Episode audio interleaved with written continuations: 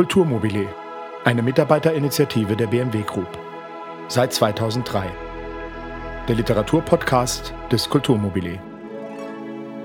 Charlotte Elisabeth Sophie Luise Wilhelmine von Ahlefeld wurde 1781 in Stetten bei Weimar geboren und verstarb 1849 in Teplitz in Prag ist sie beerdigt.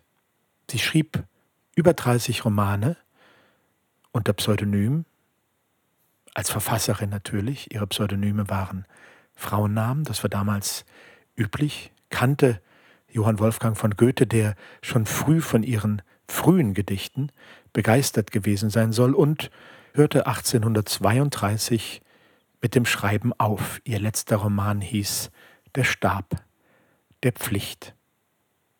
Natürlich schrieb sie auch Gedichte. Eines davon will ich vorlesen. Es heißt Einsamkeit. Was ist wahre Einsamkeit? Sind wir einsam, wenn das Leben rings von Stille ist umgeben, wenn die rege Fantasie uns in schaffender Magie neu beseelt mit süßem Streben Bilder der Vergangenheit? Ist das wahre Einsamkeit? Oder wenn in stillen Gründen in des Waldes heilger Nacht, Sonnenglanz in reiner Pracht, durch die leisbewegten Wipfel, durch die glanzumsäumten Gipfel, nur verstohlen blickend lacht, und in den verworrenen Zweigen selbst die kleinen Sänger schweigen, oder wenn in dunklen Mauern, in den Kerkers engen Raum, der Gefangene sich kaum darf in seinen Ketten regen, wenn sein Herz mit raschen Schlägen nährt der Hoffnung Göttertraum und geteilt in Freud und Trauern Ahndungen ihn tief durchschauern. Nein, nur das ist Einsamkeit, wenn sich Wesen um uns drängen, denen nicht in zarten Klängen sich vernehmbar macht das Herz, oft voll Wärme, oft voll Schmerz, die uns das Gemüt verengen, durch der Langeweile Leid. Das ist wahre Einsamkeit. Charlotte von Ahlefeld, das Gedicht Einsamkeit, hier nur als kleines Amüsgöl. Ich möchte eine Erzählung von ihr vorlesen, auf die ich gar nicht groß eingehen möchte. Sie spielt natürlich im Morgenland, ein Sultan, ein Harem, eine Sklavin, Schönheit, Eifersucht. All das spielt hier in diese Geschichte, in diese Erzählung mit hinein.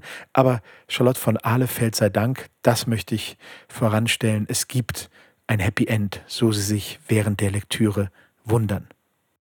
Charlotte von Ahlefeld, die Fußstapfen des Löwen.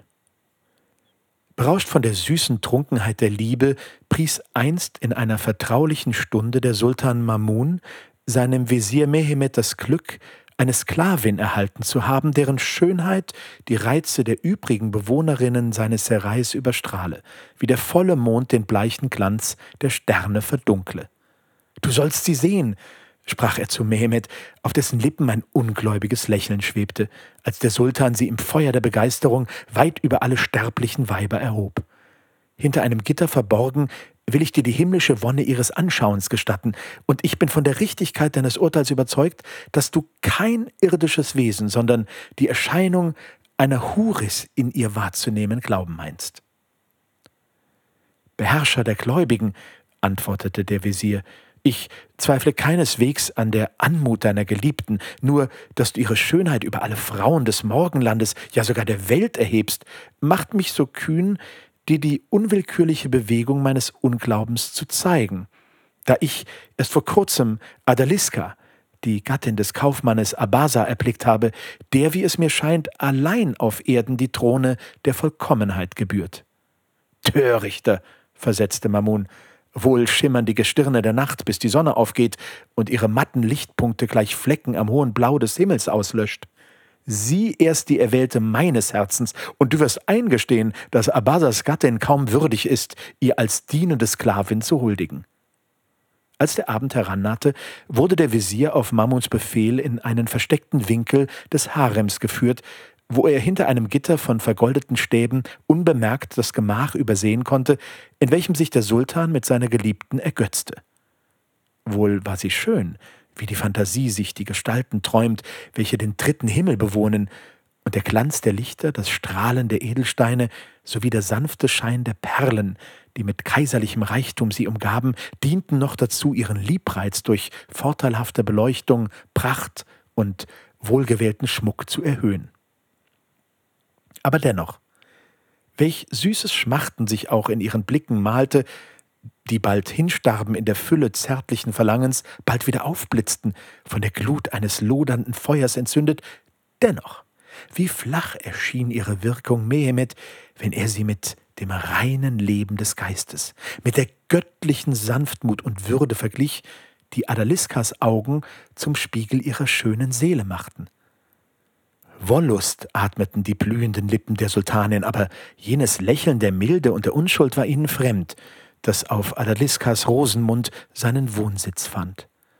Auf ihrer zarten, jungfräulichen Stirn thronte Hoheit und Frieden, während Leidenschaft gleich einem wechselnden Gewölk die Züge der Sultanin bald erhellten, bald verfinsterten.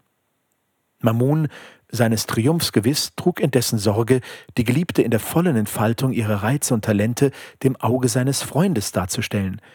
Sie bewegte sich auf sein Geheiß hin im schwebenden Tanz, der jede Zierlichkeit ihres Wuchses enthüllte, Sie sang mit schmelzenden Tönen und begleitete den harmonischen Wohlklang ihrer Stimme mit einem meisterhaften Spiel auf der Laute. Aber dennoch, der Visier blieb bei seinem Kopfschütteln. Dennoch fehlte allem, was sie tat, der Zauber jener keuschen, sittlichen Grazie, der selbst der regelmäßigsten Schönheit erst den Kranz der Vollendung reicht und der bei Adaliskas Anblick das einem Muselmann so seltene Gefühl der Verehrung mit dem Anerkennen der bewunderungswürdigsten Anmut in Mehemets Gemüt vereinigt hatte. Ungeduldig erwartete der Sultan am anderen Morgen, Mehemet überwunden vor sich zu sehen. Er erschien jedoch nicht besiegt, sondern bestärkt in seiner Meinung. Herr, sprach er, als Mumuns Mienen mit finsterem Unwillen drohten, kühn ist meine Behauptung, dass Adaliska, die holdselige Gefährtin deines Lebens, übertrifft. Aber ich kenne deine erhabene Denkungsart. Du ehrst die Wahrheit und vergönnst deinen Dienern, sie immer mutig vor dir auszusprechen. Daher verzeihe, wenn ich es auch jetzt tue und durchdrungen von ihrem heiligen Einfluss das Bekenntnis vor dir erneuere, das nur nach Adaliska, die Sultanin, verdient, die erste Frau des Orients zu heißen. Wohl, antwortete der Sultan mit unterdrücktem Zorn, ich will mich mit eigenen Augen überzeugen, ob wirklich alles übertreffende Reize oder ein grillenhafter Eigensinn dein Urteil leitet. Unparteiisch, wie ich es der Gerechtigkeit schuldig bin, will ich Adaliska sehen, um sie mit meiner Geliebten zu vergleichen. Finde ich aber, dass du gefrevelt hast an der Schönheit der Herrlichen, die meine Tage beglückt, so, ich schwöre es bei dem Propheten und bei meinem Barte, so verbanne ich dich unwiderruflich aus meinem Angesicht. Ruhig blickte der Visier in das missmutige Auge seines Gebieters und sprach Ich unterwerfe mich deinem Willen, o Herr, und rufe nicht deine Gnade, nur deine Gerechtigkeit an. Obgleich nahe an der Grenzlinie stehend die vertrauende Freundschaft von feindseligem Hass scheidet, überlegte Mamun doch mit Mehemet, auf welche Weise er seine Neugier befriedigen könne, und beide fanden, dass nur Abasas Entfernung dem Sultan den Zutritt in das Innere seines Hauses möglich mache. Abasa ist redlich und ein tätiger Mann, sagte der Visier, gibst du ihm den Auftrag, den Handel in den südlichen Provinzen deines Reiches abzuschließen, weshalb du schon lange unentschlossen warst, wem er wohl anzuvertrauen sei, so entfernst du ihn auf eine ehrenvolle und vorteilhafte Art, ohne ihn in seinen häuslichen Rechten zu kränken, und zu gleicher Zeit erreichst du ungestört den Zweck, Adaliska zu sehen, denn dass du sie nur sehen und nicht das stille Glück einer zufriedenen Verbindung unterbrechen willst, dafür bürgt mir die großmütige Erhabenheit deiner Gesinnungen und deine Liebe zu der Sultanin. Mamun errötete bei diesen Worten und erwiderte nichts darauf. Er ließ sogleich die Vollmacht ausfertigen, die Abasa zu einem so wichtigen Geschäft autorisierte, und übersandte sie ihm mit dem Befehl, augenblicklich abzureisen. Abasa, der seine Zeit bisher zwischen Adaliskas Umgang und den stillen Bemühungen eines nur beschränkten Handels geteilt hatte, ward nicht wenig überrascht durch einen Auftrag, den er sich nie hätte träumen lassen. Gleichwohl fühlte er den Schmerz, sich von seiner angebeteten Gattin zu trennen, tiefer als das Schmeichelhafte einer so viel Vorteil versprechenden Wahl. Und wenn er hätte wagen dürfen, sich dem Missfallen des Sultans auszusetzen, so würde er den fortdauernden Genuss seiner häuslichen Glückseligkeit freudig all dem ehrenvollen Gewinne vorgezogen haben, der ihn zu erwarten schien. Er fand sich indessen in der Notwendigkeit zu gehorchen, wenn sie gleich bitter war. Eilfertig machte er Anstalten zur Reise, widmete nur wenig Augenblicke dem Abschied, um sein Herz nicht allzu sehr zu erweichen, und verließ sein Haus, um dem Befehl zu folgen, der ihn so unwillkommen aus der Ruhe der tiefsten Zufriedenheit aufscheuchte. Sobald der Sultan durch seine Kundschafter Abasas Abreise vernommen hatte, begab er sich zugleich nach dessen Wohnung, um sich zu überführen, ob die schöne Adaliska den Vorzug verdiene, den der Wesir ihr so halsstarrig über die Sultanin einräumte. Adaliska hatte noch die Tränen der Trennung nicht abgetrocknet, als ein Verschnittener die Tür ihres einsamen Zimmers öffnete, um den Sultan hereinzulassen. Wie schnell verdrängten Schrecken die Betrübnis ihres liebenden Gemüts. Sie sah den Monarchen vor sich, den sie vorher nur hinter ihrem Schleier, in prachtvoller Umgebung öffentlicher Aufzüge, erhaben wie ein Meteor des Himmels erblickt hatte, und seine Nähe ergriff ihr ahnendes Herz mit ängstlichen Schauern der Furcht und der Verwirrung. Sie warf sich vor ihm nieder, allein Mamun hob sie auf und schloss sie mit allem Entzücken der freudigsten Überraschung in seine Arme. Göttliche, Sterbliche, rief er aus, so ist es wahr, was ich nur mir selbst glauben wollte, dass deine Schönheit alles überstrahlt, was Menschen reizend nennen, Oh, gesegnet sei mein Misstrauen, das mich bewog, nicht fremde Augen, sondern meine eigenen über dich entscheiden zu lassen. Gesegnet sei der Kunstgriff, durch welchen ich deinen Gatten entfernte, und dreimal gesegnet diese Stunde, wenn sie mir gewährt, wonach ich schmachte, deine Gunst, himmlische Adaliska, die das Ziel meiner heißesten Wünsche ist. Adaliska begriff jetzt schnell alle Rätsel des heutigen Tages, doch sie verbarg das Zürnen der beleidigten Tugend und wand sich scheu, aber ehrerbietig aus den Armen des liebeglühenden Sultans, die sich von Neuem ausstreckten, sie zu umfangen. Ihr war die Dichtkunst hold, und bei mancher Veranlassung ordneten sich ihre Worte unwillkürlich in gebundene Rede, die wahrem Gefühl entquellend durch das Ohr leicht den Weg zum Herzen fand. Auch jetzt, strömten ihre Gedanken ihr ein poetisches Gleichnis zu, das sie auffasste, um den Fürsten zurückzuweisen, dessen Hoheit sie blendete, ohne sie einen Augenblick ihre Pflichten vergessen zu machen. Mit einer ernsten Würde, in Blick und Gebärde, die ihm jede Hoffnung benahm, begegnete ihr Auge kalt seinem entflammten Blick, und in einem Tone, den Mammon nie von seinen Sklavinnen vernommen hatte, sprach sie diese Worte vor ihm aus. Des Löwen Majestät wird es entehren, wollt er gemeiner Tiere Eigentum genießen. Sie sind nur da, um schweigend ihn zu ehren, wie Blumen stumm des Herrschers Tritt umsprießen. Wenn er verlangt, der Freude Kelch zu leeren, muss Labung ihm aus reiner Quelle fließen. Kein seiner Macht unwürdiges Begehren darf seinen Sinn an niedre Wünsche schließen. Betroffen stand der Herr des Morgenlandes vor ihr und fühlte sich vernichtet durch den edlen Stolz, der, mit der bescheidensten Demut verbunden, Adaliskas Anstand beseelte und wie eine unübersteigliche Kluft ihn von der Erfüllung seines brennenden Verlangens schied. Eine Glorie schien ihr schönes Haupt zu umlodern und zwang den Unmut seiner vergeblichen Sehnsucht in die ungewohnte Form einer sich der Anbetung nähernden Hochachtung da die verlegene Rolle, die er vor ihr spielte, ihm ebenso neu als unbehaglich war, so ergriff er das einzige Mittel, das ihm übrig blieb, sie zu endigen. Er begab sich nämlich hinweg, aber in einer solchen Verwirrung, dass er einen seiner reich gestickten Pantoffeln im Vorgemach zurückließ, ohne diesen Verlust eher zu bemerken, als bis er wieder in seinem Palast angekommen war. Er sprach nicht mit dem Visier von dem Resultat seines Besuchs, aber er behandelte ihn mit zarter Innigkeit, und es war nicht die Rede davon, ihn aus seinem Angesicht zu verbannen. Indessen war Abasa eben im Begriff, die Stadt zu verlassen, als ihm einfiel, dass er vergessen hatte, eine Angelegenheit zu besorgen, die für sein Hauswesen nicht unwichtig war. Er kehrte daher eilig zurück und die Vorstellung, Adaliska noch einmal an seine Brust zu drücken, söhnte ihn freundlich mit der Unbequemlichkeit des doppelten Weges aus. Aber was glich seinem Entsetzen, als er in sein Haus trat und im Vorzimmer den Pantoffel des Sultans fand, den er sogleich nicht ohne die tiefste Erschütterung erkannte. Eifersucht, diese gewöhnlich von der Liebe unzertrennliche Gefährtin, die im Orient flammender als irgendwo den Busen der Männer mit ihrem zerstörenden Gifte füllt, war auch Abasas Schwäche, und zwar in einem nicht gemeinen Grade.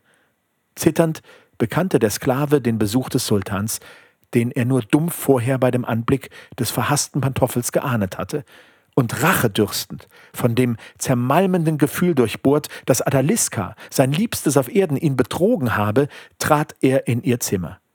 Aber er fand sie nicht. Sie hatte sich in ihre innersten Gemächer begeben, um sich von dem Schrecken der eben gehabten Überraschung zu erholen. Abasa gewann hierdurch Zeit, sich zu sammeln und die blutigen Gedanken zu verdrängen, welche seine Seele durchschauderten. Dass sie hingerissen von dem Glanz und der persönlichen Liebenswürdigkeit Mamuns mit ihm in Einverständnis war, schien ihm unbezweifelt gewiss, aber dennoch bebte sein Innerstes vor dem Vorsatz, sie zu töten, zurück den er im ersten Schmerz gefasst hatte.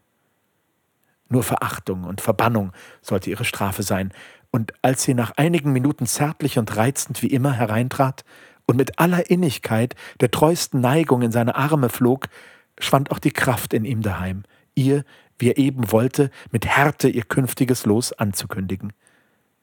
Er zog aus seinem Gürtel einen Beutel, der hundert Goldstücke enthielt, ich habe vergessen, dir hinlänglich Geld in meiner Abwesenheit zu hinterlassen, sagte er. Nimm daher diesen Beutel, Adaliska. Aber es wird mich beruhigen, wenn du sogleich mein Haus verlässt und, bis ich zurückkehre, dich unter den Schutz deines Vaters begibst. Adaliska neigte sich gehorsam vor dem Geliebten ihrer Seele, aber Wehmut bei dem erneuerten Gefühl der Trennung raubte ihr in diesen schmerzlichen Augenblicken die Sprache. Noch einmal presste Abasa sie mit wild hervorstürzenden Tränen an sein Herz. Dann riss er sich los von ihr, in der qualvollen Meinung, die Ungetreue niemals wiederzusehen. Adaliska war die Pflicht heilig, selbst den leisesten Winken ihres Abasa zu gehorchen. Sie bezog daher bald nach seiner Entfernung das Haus ihres Vaters, wo sie eingezogen und sittsam die Zeit seiner Abwesenheit zubrachte. Die Reinheit ihres Bewusstseins entfernte jede ängstliche Besorgnis aus ihrem Busen, und der einzige Kummer, der ihr stilles Leben trübte, war die Ungewissheit, wann ein gütiges Geschenk sie wieder mit dem geliebten Gemahl vereinigen werde.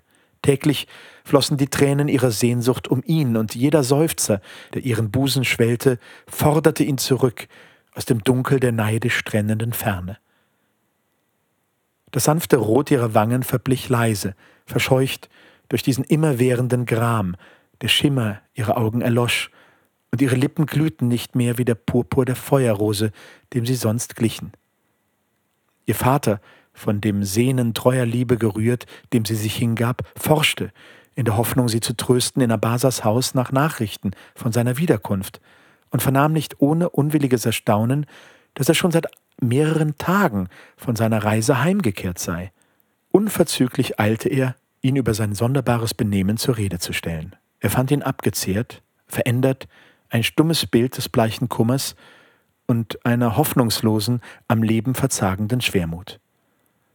Worin hat Adaliska gefehlt, dass sie die tiefe Verachtung eines solchen Betragens verdient? fragte der Vater mit gerechter Entrüstung. Ist sie eines Vergehens schuldig? So soll ihr Tod von meinen Händen jeden Schimpf verlöschen, den sie dir zugefügt hat. Aber ohne blind vor väterlicher Liebe zu sein, kenne ich keinen Fehler ihres Herzens oder ihres Wandelns, als höchstens das Übermaß ihrer Zärtlichkeit zu dir.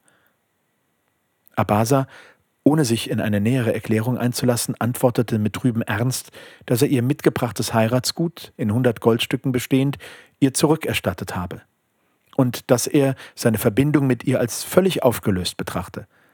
Da aller bestürmenden Fragen ungeachtet keine Ursache seiner Erbitterung über seinen Lippen kam, ergrimmte der beleidigte Vater immer mehr und zog ihn sogleich vor Gericht zur Rechenschaft. Mamun pflegte jedes Mal zugegen zu sein, wenn über das Wohl oder Wehe seiner Untertanen entschieden wurde. Seine Gegenwart hielt die Kadis in gesetzmäßigen Schranken der Gerechtigkeit und belebte das Vertrauen der Hilfesuchenden, die in seiner Weisheit und Billigkeit Beistand oder wenigstens Trost fanden. Nicht ohne beschämende Erinnerungen hörte er jetzt den Namen Abasa erschallen, der aufgerufen wurde, sich gegen eine Klage zu verteidigen. Er wendete sein Auge auf den oft in Gedanken beneideten Glücklichen, der die treueste und liebenswürdigste Frau besaß, aber er erstaunte, denn nicht so hatte er sich dem Mann gedacht, der Adaliska sein Eigentum nennen durfte, nicht stolz, sich seiner Seligkeit bewusst und von ihr berauscht trat er auf, sondern mit erloschenem Auge und abgehärmten Wangen, stillem Ernst und unheilbarer Melancholie in allen seinen Zügen. Doch des Sultans Verwunderung sollte noch höher steigen. Neben Abasa drängte sich ein ehrwürdiger Kreis durch die Menge, kündigte sich als der Vater seiner Gattin an und berührte ehrfurchtsvoll mit seiner Stirn den Boden zu den Füßen des Sultans. Herr, sprach er alsdann, vergönne mir in einer Allegorie dir den Fall vorzutragen, der die Ruhe sowie die Ehre meines Hauses zerstört und mich vor der Zeit ins Grab stürzen wird, wie der herbstliche Sturm das gelbe Laub der Bäume gewaltsam von den Zweigen reißt. Ich hatte dem Abasa eine reizende Flur eingeräumt, die durch hohe Mauern geschützt war und Blüten des Himmels und köstliche Früchte hervorbrachte. Er wandelte entzückt umher in diesem irdischen Paradiese, bis ein unerklärlicher Eigensinn ihn bewog, es auf einmal zu verlassen. Mit kaltem Hohn hat er die zarten Blumen, die für ihn nur dufteten, ohne weitere Pflege dem Verwelken preisgegeben. Und jetzt will er mir diese Flur wieder abtreten, die durch seine Grausamkeit verwüstet und entblättert ist, ohne mich eines Grundes zu würdigen, weshalb sie so bald alle den Zauber verloren hat, der sie sonst zu einem Aufenthalt der Glückseligkeit für ihn machte. Was entscheidest du hierauf, Beherrscher der Gläubigen? Lass hören, was du zu deiner Rechtfertigung sagen kannst, Abasa, versetzte der Sultan, der in tiefes Nachdenken versunken war. Herr, erwiderte Abasa, nur mit dem bittersten Schmerz habe ich jene paradiesische Flur verlassen, in deren Bezirk einst alles Glück meines Lebens blühte, und wo seitdem mein Fuß auch wandelte, dünkt mir alles Wüste und öde, weil eine unauslöschliche Sehnsucht noch immer mich in die Zeit zurückführt, in der Blüten und Früchte balsamisch und erquickend jede Minute meines Daseins begrenzten. Aber als ich einst Lust wandelte in den Gefilden, die ich mit froher Zuversicht mein eigen glaubte, da entdeckte ich die Fußstapfen eines Löwen, und schaudernd floh ich, denn ich fühle mich ebenso unfähig, mit dem furchtbaren König der Tiere meinen Garten zu teilen, als ihm denselben streitig zu machen. Er zog bei diesen Worten den Pantoffel des Sultans hervor, den er in seinem Gewande verborgen hatte, legte ihn vor Mamun nieder und verhüllte alsdann sein Gesicht mit den Gebärden einer tiefen, nicht zu lindernden Trauer glühend vor Beschämung, doch gefasst, erhob sich der Sultan. Kehre zurück in deinen Garten, sprach er, und fürchte nicht, ihn entweiht zu finden. Wohl hat der Löwe seine Fußspuren darin zurückgelassen, aber nicht, weil er glücklich war, sondern weil er vor Scham und Bestürzung eilig floh, da ihm nicht vergönnt wurde, die Reize zu genießen, die ihn so unwiderstehlich anzogen. Nirgends glücklicher, Abasa, gibt es eine lieblichere Flur, aber zu gleicher Zeit auch keine, die sicherer verwahrt und durch die unübersteigbaren Mauern eines reinen Willens und einer unbefleckten Tugend so beschützt ist. Diese Worte, die Abasa allein unter der Versammlung zu deuten wusste, flößten Mut und Hoffnung in seine bekümmerte Seele. Er umarmte seinen Schwiegervater und zog ihn in ungestümer Freude mit sich fort, bis zu seiner Wohnung, wo Adaliska ihm ihre Arme liebend öffnete, ihn nach langer Trennung willkommen zu heißen. Aus seinem Munde erfuhr sie jetzt mit einem Mal seinen Verdacht, den Unwillen ihres Vaters und das Zeugnis des Sultans, das ihrer Unschuld Gerechtigkeit widerfahren ließ. Sie machte durch eine treue Darstellung des Vorgefallenen ihren Vater mit der Geschichte bekannt, die ihm so rätselhaft schien, und folgte dann dem Geliebten wieder in sein Haus, wo noch seligere Tage als die vergangenen ihrer warteten, da nach der schweren Probe, die sie überstanden hatte, ein unerschütterliches Vertrauen in Abasas Herzen an die Stelle seiner glühenden Eifersucht trat.